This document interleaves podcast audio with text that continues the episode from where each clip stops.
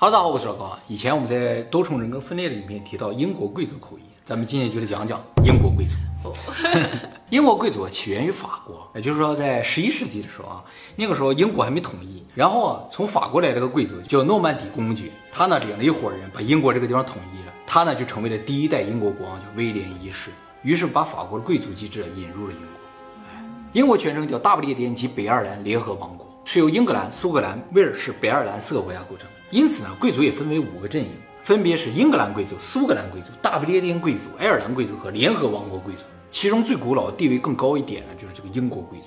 而五个贵族里边，地位稍微低一点的呢是爱尔兰贵族。因为啊，英国的议会分为上下两院，叫上议院和下议院。这个上议院、下议院是我们现在的叫法，它原先的名称叫贵族院和平民院。贵族院里只有贵族可以进去。也就是说，国家最高议会是贵族组成，而这个爱尔兰贵族是进不去的，因为历史上爱尔兰贵族曾经想独立来着，后来英国贵族就觉得把他们加进来来决定国家事儿，他一旦分裂了怎么办？所以就有一点集体排斥爱尔兰贵族。那么贵族的等级是怎么划分的呢？最低的一等级呢叫做骑士，严格上来说，骑士并不是贵族，他是准贵族。骑士呢也不是爵位，是个称号啊，基本等同于日本的武士。从制度上而言啊，骑士是普通老百姓，就是平民进入贵族圈的唯一方式。所以在中世纪的时候，骑士真的是所有英国男人的终极梦想。就是当然骑士了，我身份就不一样了，就不是平民。但是这只是理论上存在这种可能性，事实上老百姓想成为骑士是非常非常困难。什么样的人可以成为？立着大功才有可能成为骑士啊！所以一般战争年代的时候容易产生骑士啊，不打仗的时候就真的很难了。诺贝尔奖之类的。啊，那个时候没有了，呵呵，现在还是有机会的。只要你在文化、体育或者艺术上做出贡献的话，就有可能成为骑士。为什么普通人这么难成为骑士？就是因为贵族还是注重血统的，他们都传承了几百年了，所以还是不太愿意接受一般人进来。骑士也有等级之分的啊，大体可分为两类，一个叫骑士团骑士，一个叫非骑士团骑士。而骑士团骑士呢，就是高等骑士；非骑士团骑士呢，就是下等骑士或者最下等骑士。一般老百姓能获得的就是这个最下等的骑士。想要成为骑士啊，需要获得特定的勋章啊，这个勋章也是有等级的。最高等级的勋章有三个，一个是英格兰的加德勋章、苏格兰的计划勋章，还有爱尔兰的圣帕特里克勋章。这三个是最高等级的，不发给一般人的。有这个勋章就是骑士。对，发给普通人呢，基本上都是大英帝国勋章。大英帝国勋章又分为五等，还分？对对，第一等呢叫爵级大十字勋章。英文呢叫做 G B E 啊，第二等呢爵级司令勋章，男性叫 K B E， 女性叫 D B E， 第三等司令勋章 C B E， 第四等官佐勋章 O B E， 第五等元佐勋章 M B E， 只有前两等可能成为骑士，就是 G B E 和 K B E， 而老百姓顶到头就能拿到 K B E，G B E 是不发给老百姓的。这后几个勋章还不是骑士，不是骑士，三到五等不是骑士。哎，有很多大家知道的名人其实是获得过大英帝国勋章的，比如说啊李嘉诚。他呢是 K B E 骑士，还有呢就是高锟获得了二零零九年的诺贝尔物理学奖，他呢是 K B E， 比尔盖茨 K B E。成为骑士之后，名字就不一样了，名字前面要加个 Sir， 男性加个 Sir， 女的加 Dame， 所以李嘉诚的英文名字叫 Sir 李嘉诚。那贝索斯呢？贝索斯不是贵族，怎么不授他勋章啊？哎，还不到那个水平。已经首富了，这不是是授给首富吗？不是不是不是是授给首富，是要在英联邦圈里有足够的影响力才行。这个影响力有多大，由英女皇来判断。她觉得你对英联邦啊有贡献或者有足够的影响力的话，她可能授给你一个最低等的这个勋章，但也是最高的荣耀了。最低等的勋章都是最高的荣耀。荣耀还有索尼创始人盛平昭夫也是 K B E， 他可以授给各个国家的人，只要你在英联邦圈有足够影响力就可以。还有卓别林也是 K B E， 这些都是老百姓拿拿到了最高等级的。还有呢就是金庸 O B E， 第四等。金庸的书应该是懂吧，有英文版的《射雕英雄传》之类的。还有成龙在一九八九年的时候获得过 M B E， 那么早，哎，第五等勋章啊。这个第五等勋章虽然感觉不高，但是能获得就已经是很了不起的事情了。而且大部分能获得的也都是第五等，像李嘉诚啊、高锟那些都是了不得了不得的啊。还有一点呢，就是骑士这个称号啊不是世袭的，一般贵族的爵位都是世袭的，但骑士不世袭，就意味着他不是爵位了。对，这种呢叫做终身贵族，听着听着挺好。它是相对于世袭贵族，它不能世袭，所以叫终身。所以骑士的孩子不愧是骑士，也不愧是贵族，需要靠他自己努力。那么比骑士高一等呢，叫做准男爵，也叫从男爵。这个从男爵啊，也不是严格意义上的贵族，但是呢，他和骑士不一样的就是他的这个称号是世袭的，哎，世世代代。对，只要获得一次，子子孙孙全都是这个称号。其实啊，准男爵这个称号以前是没有的，是在十八世纪的时候，苏格兰那个地方打仗，为了凑军费啊，国家没有钱啊，于是设立了准男爵这个称号，然后呢，卖给一些有钱人。那大地主啊，他有钱，他没有这个身份，他就想要身份，就买这么一个从男爵。所以现在英国七百多个从男爵都是当年大地主有钱人。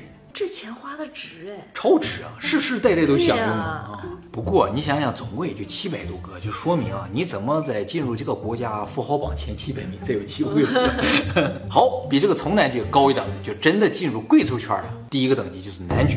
男爵之所以叫男爵啊，是因为当初威廉一世啊统一了英格兰之后啊，他就自己占有了英国五分之一土地，剩下的所有土地呢，分给了他的手下。分给这手下的同时呢，也分给他们的封号，就叫男人战士，而这个男人战士传到现在就变成男爵了。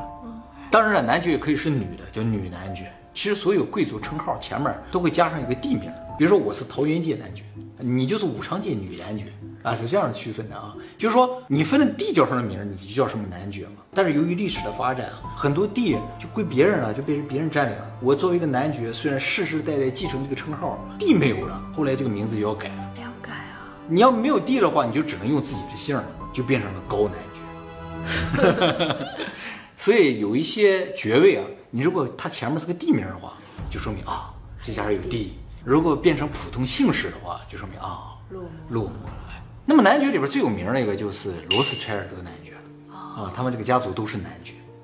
他没有地，他他也有好多地，他不有好多孩子吗？有去英国，有去法国，有去奥地利的嘛，在各个国家都有被封男爵。所以家族统称叫罗斯柴尔德男爵，而且他是现代才被封的，属于非常新的，就没给他地了，只是给个称号。男爵这个爵位还有一个非常重要的作用，就是我们刚才提到英国上议院是贵族才能进入的嘛，啊，有时候有些政党想让自己的这个政客进入到上议院的话，就必须封给他一个男爵，他就进去了。但是这种被封的男爵是不世袭的，只是为了满足一个规章制度而使用了一些这个男爵的称号。那是谁选出来的？上议院让他进去吗？对啊，有时候有些人对于国家管理非常重要的一些人，他不是贵族，但是对于国家来说很重要的人的话，可能就可以封一个男爵，反正他也不世袭嘛，只是来参一下政而已。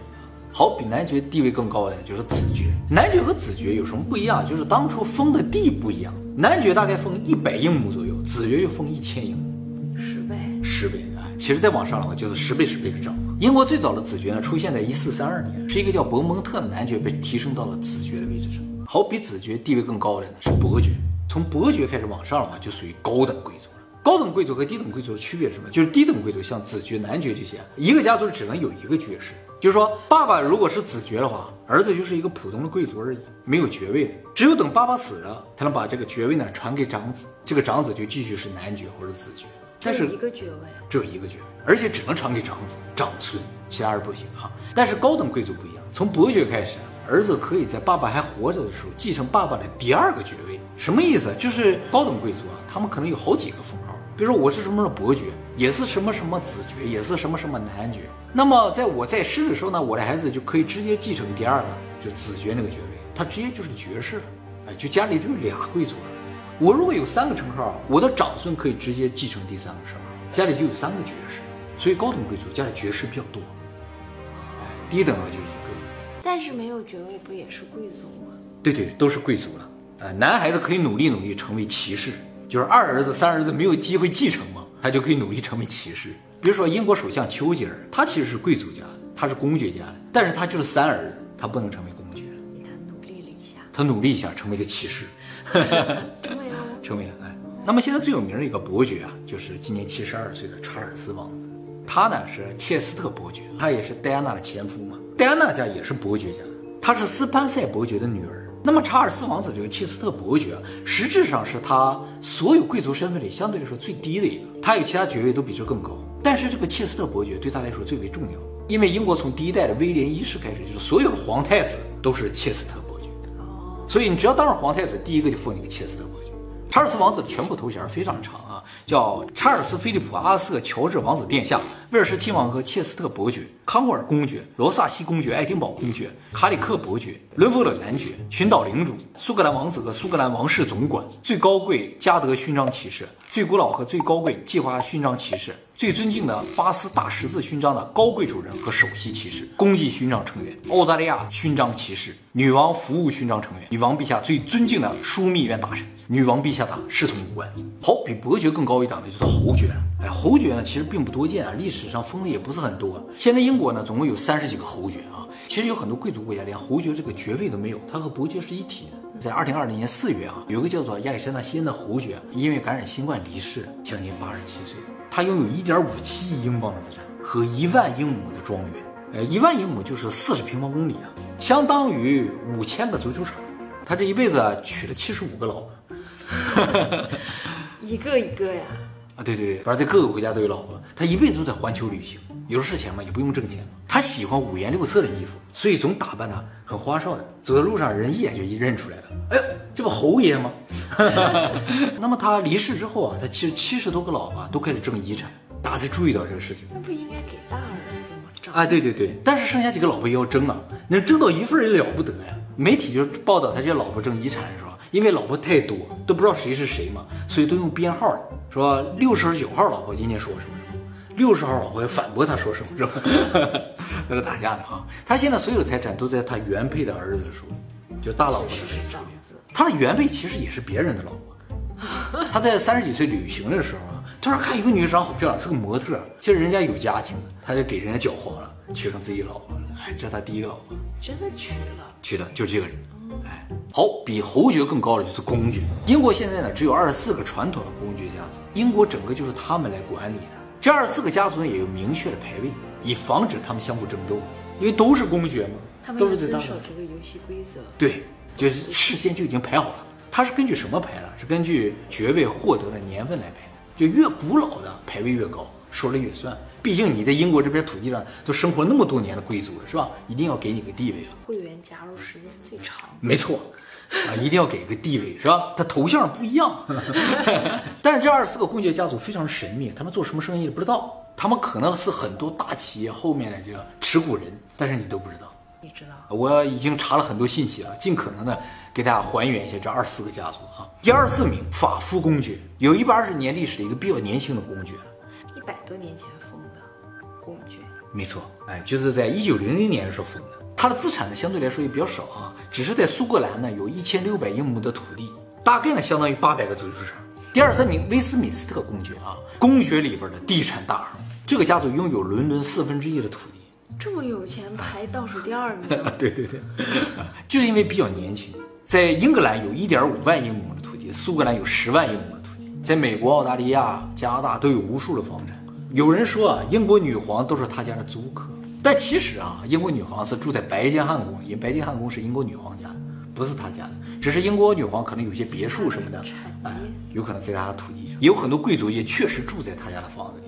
那么现任的威斯敏斯特公爵呢，只有三十岁，超帅的啊，号称世界上最有钱的九零后，没结婚，标准单身贵族，个人资产真的贵族，对，真的贵族，个人资产一百五十亿美元以上啊。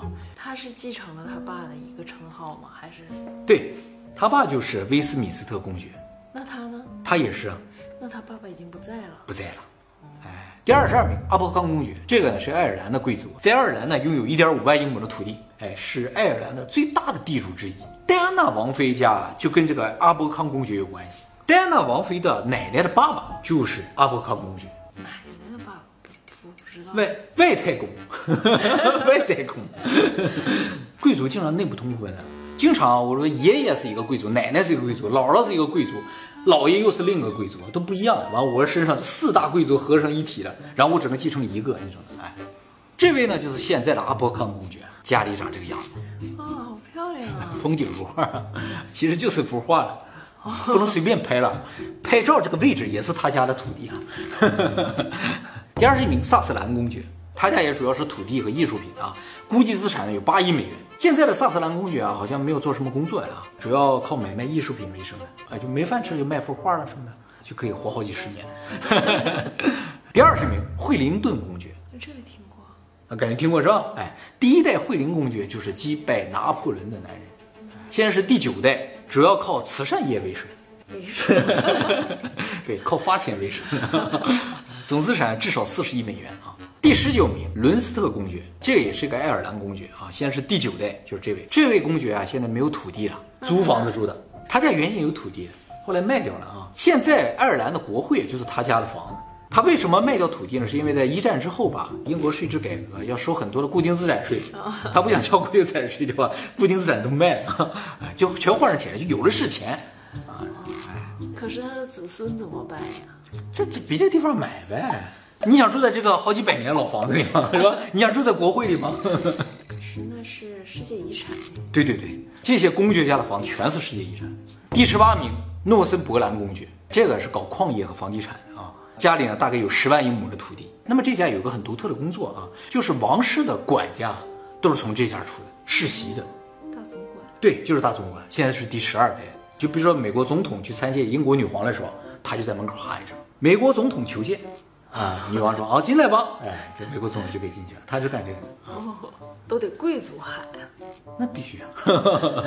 你想想英国女皇家有多少好东西是吧，能让人一般人管吗？是吧？这么高级的贵族喊啊，而且必须是世袭的，就这家人管，就说我们王室有多少钱就他知道，绝对信得过的人啊。第十七名，曼彻斯特公爵，这个有点特别啊，这也是个没有土地的公爵啊，但是和刚才这个伦斯特公爵不一样，他不是遇到了固定资产税的问题啊，他是全部挥霍掉了，这家祖上获下的地啊资产啊都被后几代挥霍光了。到第十代，那还能撑到第十代呢？啊，对，到第十代突然觉得不行了，我们得努力一下，手里这么多钱应该投资一下，投资到南非做生意，结果生意失败，就把家里所有的地都卖掉了。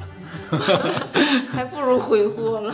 但是第十一代、第十二代、第十三代还是在不停的挥霍，还有钱，还有钱，根本花不完呢。我跟你讲啊，还是第十代努力挥霍了一下。对对对，第十二代啊遇上了诈骗，被人骗了很多钱，于是他又去骗人家，骗回来一些吗？没骗回来，被捕了。第十三代呢，现在住在美国啊，也因为诈骗罪被捕。其实贵族很容易诈骗的。他一说我是曼彻斯特公爵，人一听肯定有钱人，是不是？但这不算诈骗，人家真的是是对呀、啊，真的是曼彻斯特公爵。第十六名，罗克斯堡公爵，这家啊特别神秘，干什么的不知道，但是呢知道他们是伦敦同业公会的成员。这个伦敦同业公会啊了不得，是控制整个英国伦敦经济命脉的一个公会，总共就一百一十个成员，全部都是银行家了、大企业了、贵族了，就这伙人组成的。哎，据说他家有不少地产和酒店。第十五名，罗蒙斯公爵，这个家族呢是苏格兰贵族啊，一度呢离开了英国，去了津巴布韦，就是和所有贵族都离开了，后来又回来了啊。现在这个蒙罗斯公爵呢是政治家，他呢会说中文，啊，以前在中国做过生意的。第十四名，阿瑟尔公爵，住在苏格兰的布莱尔城堡，公爵都喜欢在自己城堡前面照上相。这家是做茶叶生意的，有八万英亩的土地啊。他呢是整个欧洲唯一拥有合法私人军队的一个家族，叫阿瑟尔高地人队啊。其实都是他的私人保镖了，但是人数太多就形成军队了啊。第十三名，阿盖尔公爵，拥有十二万英亩的土地啊，祖家呢在苏格兰的因弗雷里城堡，就这个是苏格兰最有影响力的家族之一。但是呢，现在全家都住在伦敦。第十三代阿盖尔公爵啊，是做苏格兰威士忌、做酒业啊，他呢也是伦敦同业公会的成员。此人呢还是苏格兰大象马球队的队长，世界冠军。哎，就是用大象来打马球。哎，这真的是有钱人才能，有钱人才能玩的。一般人你能凑齐十几匹马了不起，人家全家都是大象，还是世界冠军。对呀、啊，没人跟他整啊，是吧？谁有能做大象？第十二名，布克莱公爵，翻译不一样，也叫巴克鲁公爵，是苏格兰的贵族。这家呢住在这儿，这是一个房子，这是另一个房子，这是第三个房子。这个布克莱公爵啊，拥有二十一万英亩的土地，原先一直是欧洲最大的地主。后来在二零一八年的时候，被丹麦的大富豪啊，就是国际服装连锁店 Bestseller 的 C E O 叫安德斯·贝尔森给超越了。这个贝尔森啊，在苏格兰买了一个大庄园，结果呢，他个人拥有的土地就是二十二万英亩，超过了这个贵族了。第十一名，汉密尔顿公爵啊，这个呢是苏格兰最古老的一个贵族，距今已经有五百多年历史。现在呢是第十六代啊，住在伦诺克斯洛夫之家，就是这个城堡。这个第十六代汉密尔顿公爵主要做一些象征性的工作，比如说参加一下国家庆典啊。或者呢是参加一些大法官的庭审啊，哎，去看看这个大法官判的公不公平啊，就是人民的形象那种感觉。这个汉密尔顿公爵夫人呢是做房屋装潢的，是城堡中。按理来说，这个汉密尔顿公爵好像刚才说了有布克莱公爵，都是整个英国最古老的公爵了。但是呢，由于他们是苏格兰贵族，所以也把它排到十名之外了。这样，前十名全是英格兰贵族，哎，就是说英格兰贵族地位就要高一点。如果不看贵族从哪来的话，这两个绝对排在前几。哎，他们自己也承认自己地位低呀、啊。那没有办法。这个国家叫英国，不叫苏国。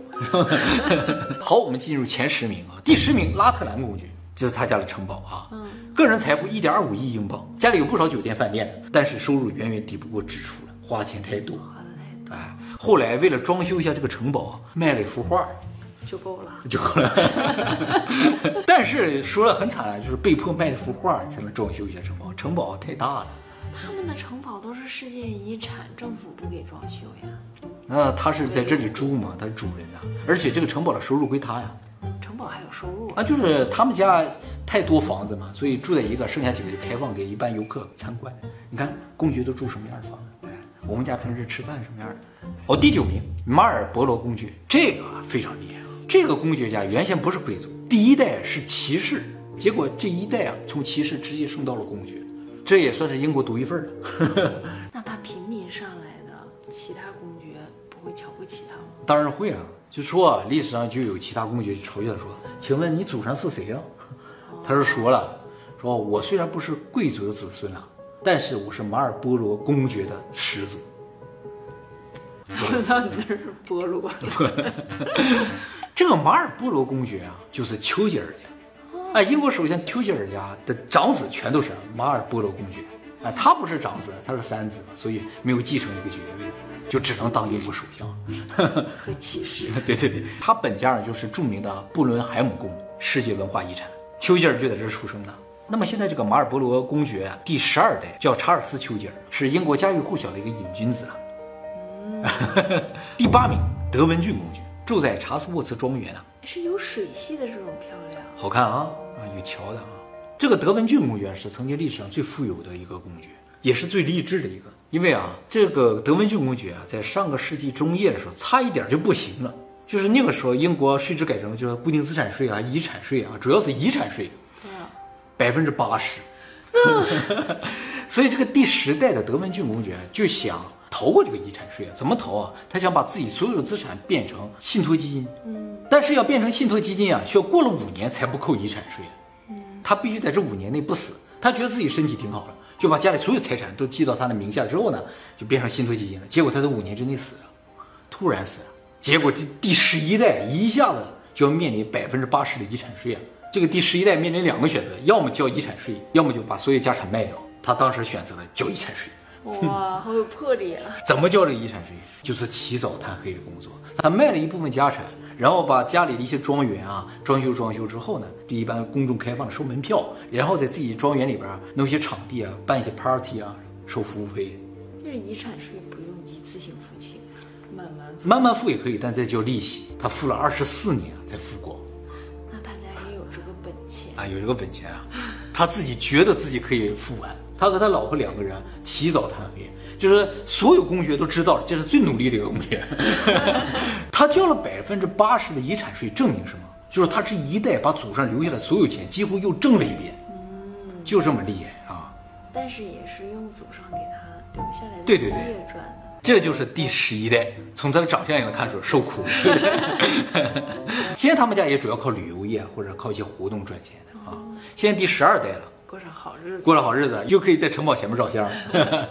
就是第十一代交完税之后，就把所有的资产变成了信托基金了，所以子孙后代就不用再交了。第七名，贝德福德公爵，这家原先有很多的土地，就像英国伦敦中心那就叫考文特花园都是他家。这家呢也是因为没处理好遗产税的问题，结果把大部分土地都卖了，像那个贝德福德庄园，就是他家的名字的庄园都卖给国家了。最后他留了一个叫沃本庄园，在这个庄园里边建了一个野生动物园。他特别喜欢动物啊，就把世界各地的濒危物种都收集到这个动物园里，然后开放给一般民众参观，收门票。现在是第十五代，住在沃本庄园里边，叫沃本修道院。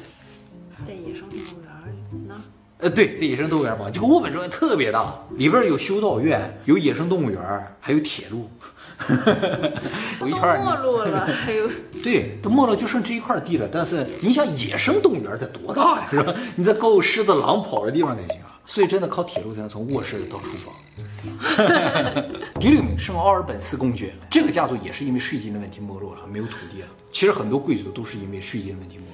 就是为了整治这帮贵族，才定了那么高的遗产税吧？啊，对，但是他们也接受。为什么呢？嗯，因为他们服从这个国家。因为有信徒基金。对，没错。他呢也是伦敦同业公会的成员。嗯，这一下就证明了他有的是钱啊！现在是第十四代啊，圣奥尔本斯公爵了，八十二岁，就就要穷的只剩钱了，你懂吗？第五名，匍匐公爵。匍匐公爵也遇到税金的问题，差点不行了。但是啊，第十代匍匐公爵就是这位，特别的努力啊，头脑特别的好。他投资马业，就是养马、赛马、建赛马场，结果一下火了。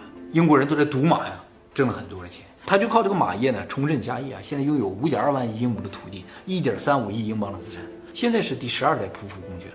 曾经呢是一个摇滚歌手，今年已经六十多岁了啊。就说到后面呢，就不着急挣钱了，就可以当歌手，干什么都行，你想干什么就干什么。第四名，格拉夫顿公爵，这家现在有一点一万英亩土地啊，住在格拉夫顿庄园。小狗。这家虽然没有什么特殊的事情啊，但是有一个很奇怪的，就是这家经常儿子比父亲死得早，嗯，哎，出现过好几次。够了吗？嗯，有点这个感觉，因为都是要长子继承这个爵位的嘛。他家就是长子突然离世，然后又没有孙子，就会造成这个爵位继承啊出现问题，出现好几次问题了。都由弟弟来继承了。第三名，李士满公爵，哎，这个特别厉害，是做木材生意的啊。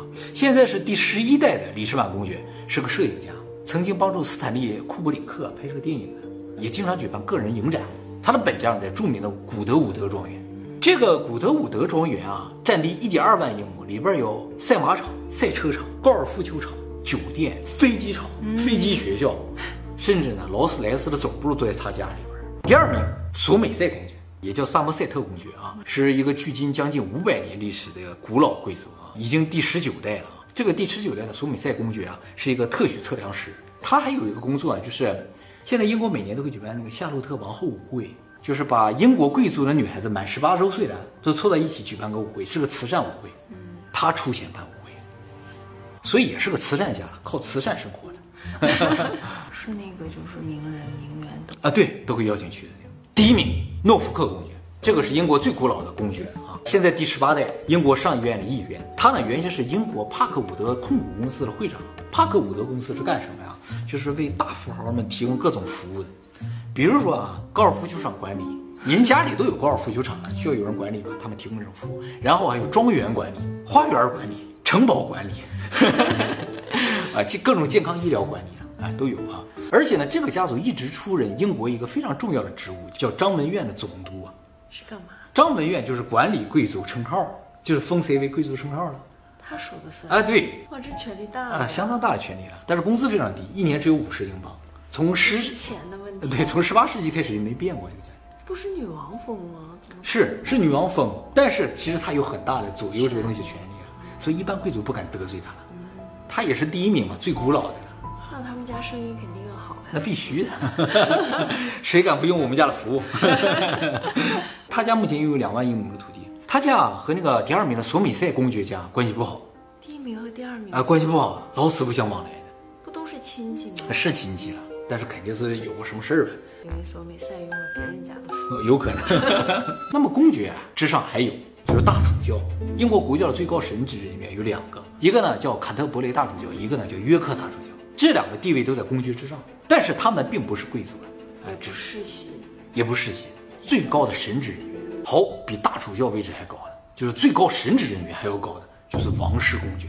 王室也有，哎，王室除了女王之外，剩下都是公爵，但是他们一般公爵不一样，是单独叫王室公爵。王室公爵呢，现在总共有六个，也是有等级的。第六名，肯特公爵，爱德华王子。伊丽莎白女王的堂弟。第五名，格洛斯特公爵，理查德王子，这也是伊丽莎白女王的堂弟。第四名，约克公爵，这个是伊丽莎白女王的二儿子，一般皇二子都叫约克公爵。那这个称号世袭吗？这个称号不世袭，这个称号就是每一个二皇子都叫约克公爵。那他的儿子怎么办？他说他有别的称号，不用担心。一串一串啊。第三名萨塞克斯公爵，这个就是哈利王子。哈利王子不都已经退出皇室啊？对对对，但是爵位还是有的，爵位是永远跟在身上的，孩子也能继承的，跟你是不是皇室没有关系。当然了，这个爵位也是可以剥夺的，就是如果你就是跟我们闹彻底翻了，那你这个爵位也没有了，也是可以的。还不彻底吗？啊、呃，觉得看来家里觉得还是可以的吧。第二名，剑桥公爵威廉王子，这个剑桥公爵就是单独给他封的，以前有过，后来断了啊。第一名，康沃尔公爵，这个就是查尔斯王子了，这个也是一个最古老的公爵称号啊，至今呢有六百多年历史。事实上，所有的皇太子都叫康沃尔公爵，皇二子都叫约克公爵，是爵位里面最顶尖的。查尔斯王子呢，今年七十二岁啊，比他再高的就是女王了。哎，女王了就是王了啊，就不是贵族这么简单的。今年呢，九十五岁，在位六十九年。整个王室有多少资产呢？外界是不知道的，只能推算啊，说大概有一千亿美元左右。什么概念呢？就是贝索斯的一半左右。但是这是推算，他随便掏出了点什么？对啊，那个帽子上随便拿点什么。好，这就是英国贵族和王室的结构了啊，等级森严，谁该叫什么名字都是定好的。他们自己记得住吗？其实我觉得记不住了。事实上，从一九八四年之后啊，英国王室呢就没有再授予过普通人世袭爵位了。骑士还是有的，但世袭爵位没有了。所以一般人想成为真正的贵族，几乎是没有可能。但实质上啊，大家还是有机会能够成为贵族的。就是现在有一些国家卖贵族身份，是吗？啊，哎，一个很有名的就是叫西兰公国，大家可能没听过啊。这个是一个私人国家，就是自己啊占了一块地，说，哎，我这是个国家的。这种就叫私人国家。西兰公国呢，距离英国海岸线大概十公里地方的一个人造平台。二战的时候，这个平台是个海上碉堡，上面有防空炮的。二战结束之后呢，这个平台就被荒废了。后来英国前海军上校叫帕迪贝茨啊，就到这个平台上去了，说我站到这儿了，哎，我要在这建国，叫西兰公国。他是一九六七年去，也就在一九六七年建立了西兰公国。那么帕迪贝茨呢，在二零一二年呢离世，享年九十一岁，活了很长。现在这个西兰公国的国王呢，就是他的儿子，叫迈克尔·贝茨。目前整个国家呢有二十七个人，都是他们家的啊？不不不，主要是他们的支持者，就是我想成为你的国民。由于西兰公国所在的位置啊，在公海之上，不在英国的管辖范围之内，所以他们不想管这事，而周围的国家也都不想管这事，所以西兰公国的存在并不违法。而且西兰公国是有军队的，只有一名士兵，全国只有一把枪，国家也有发行货币，长这个样子。但是它这个货币不是用来流通的，是用来卖的纪念币。像西兰公国这样的私人国家，现在全世界有五十五个，这么多啊！啊、呃，有不少地方有。你想，他随便占一个铁桶之上面都能建国，是吧？啊，其实挺大的那个地方啊。以前呢更多的，已经灭亡了三十多个了。最近一个灭亡了，在二零二零年啊，澳大利亚有一个叫做荷特河公国的灭亡了，因为疫情灭亡。他们这个国家很小，是靠旅游业的，就是经常有人去旅游说，哎，这有个小国家都去参观的，收门票或者卖纪念品，结果没有游客来了，整个国家就灭亡了。这个国家呢，建立了四十多年，相当长，然后很多国家都没有四十年了。他是原先澳大利亚一个农场主，但是他觉得国家在于小麦这个问题上的制度和他的理念不符。于是他就和好几个农场主合起来说，我们独立了，反正我们是这片土地的主人嘛，啊，我们在这建国了啊，就在农场啊，就在农场啊。然后这些农场主选出来了一个国王，但是因为疫情灭国了。那么这个西兰公国啊，贵族身份就是可以购买的。这个国家现在有两个收入来源，一个呢就是国王自己的渔业公司，他是做海产品的，还有呢就是他们国家的一些纪念品啊，还有爵位啊、土地啊都可以卖。哦，大家在咱们官网上，对，咱们网站上有卖的，可以看看啊，价钱都不贵的。比如说爵位啊，最便宜的是男爵，二十九块九毛九英镑就能买一个；其次呢是骑士，九十九块九毛九英镑；伯爵一百九十九块九毛九，公爵四百九十九块九毛九。这是要每年付费还是一次性？一次性一个，他就给你个证书，上面就写着你是西兰国的公爵了，你就可以给别人展示，你看我是一个国家公爵，贵族，贵族，哎。而且还真有不少名人成为这个西兰国的贵族了，哎，一个非常有名的就是英国著名的歌手艾德希兰，哇，就是唱那个《Shape of You》的，这首歌在 YouTube 上有五十四亿次播放。艾德这个爵位不是他买的，就是他听说这个事儿，就说，哎，这事真有意思。结果他有个朋友是这个西兰国的支持者，就告诉西兰国王，然后西兰国王就说了，啊，那他有兴趣了，我就封他一个男爵。哎，在二零一二年给他这个男爵称号。因为名字嘛，都是西南啊，有可能。据说他得到这个称号的时候非常的开心，说我终于成为贵族了。看来、啊、一般人想成为对想成为贵族的啊。后来在二零一七年的时候，这个艾德还真的获得了大英帝国勋章了，就因为在音乐领域的贡献了。嗯、但是呢，是 M B 最下等的，所以实质上他的最高的身份还是西南国的男爵。